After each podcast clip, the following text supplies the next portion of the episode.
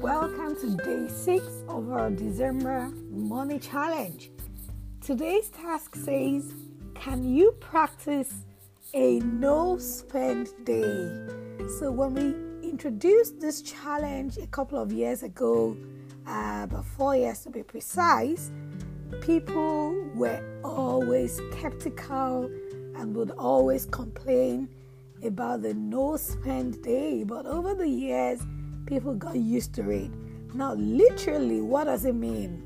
Means you are not spending money today at all. You are not swiping your card. You are not doing any transfers.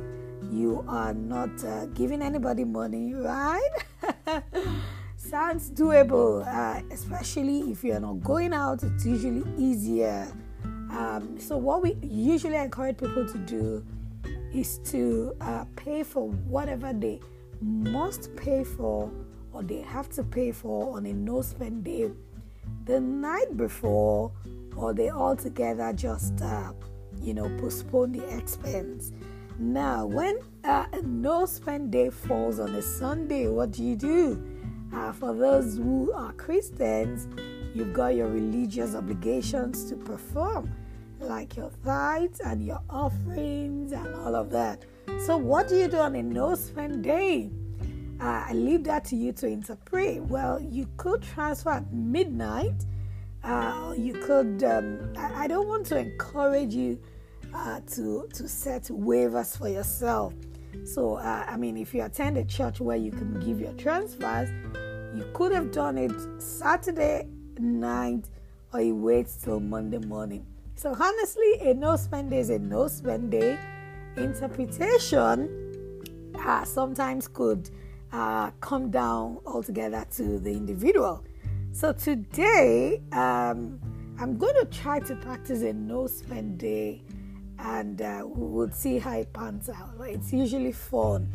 The overall essence of the exercise is to make you kind of realize that sometimes you can actually survive without spending money on a day. Not because you do not have the money, but you are trying to build your muscles, right? Build your financial muscles, build your discipline muscles, and you know, just um, uh, get, get, get, you know, uh, empowered, kind of.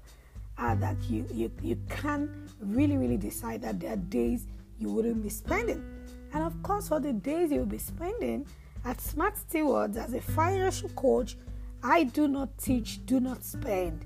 What I teach is spend smartly, right?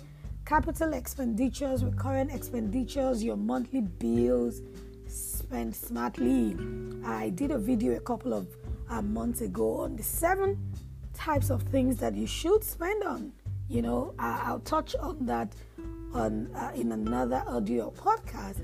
But spend smartly spend on things that matter, right? So, have a great one today. I would really like to hear your feedback about today's exercise. All the best and God bless you.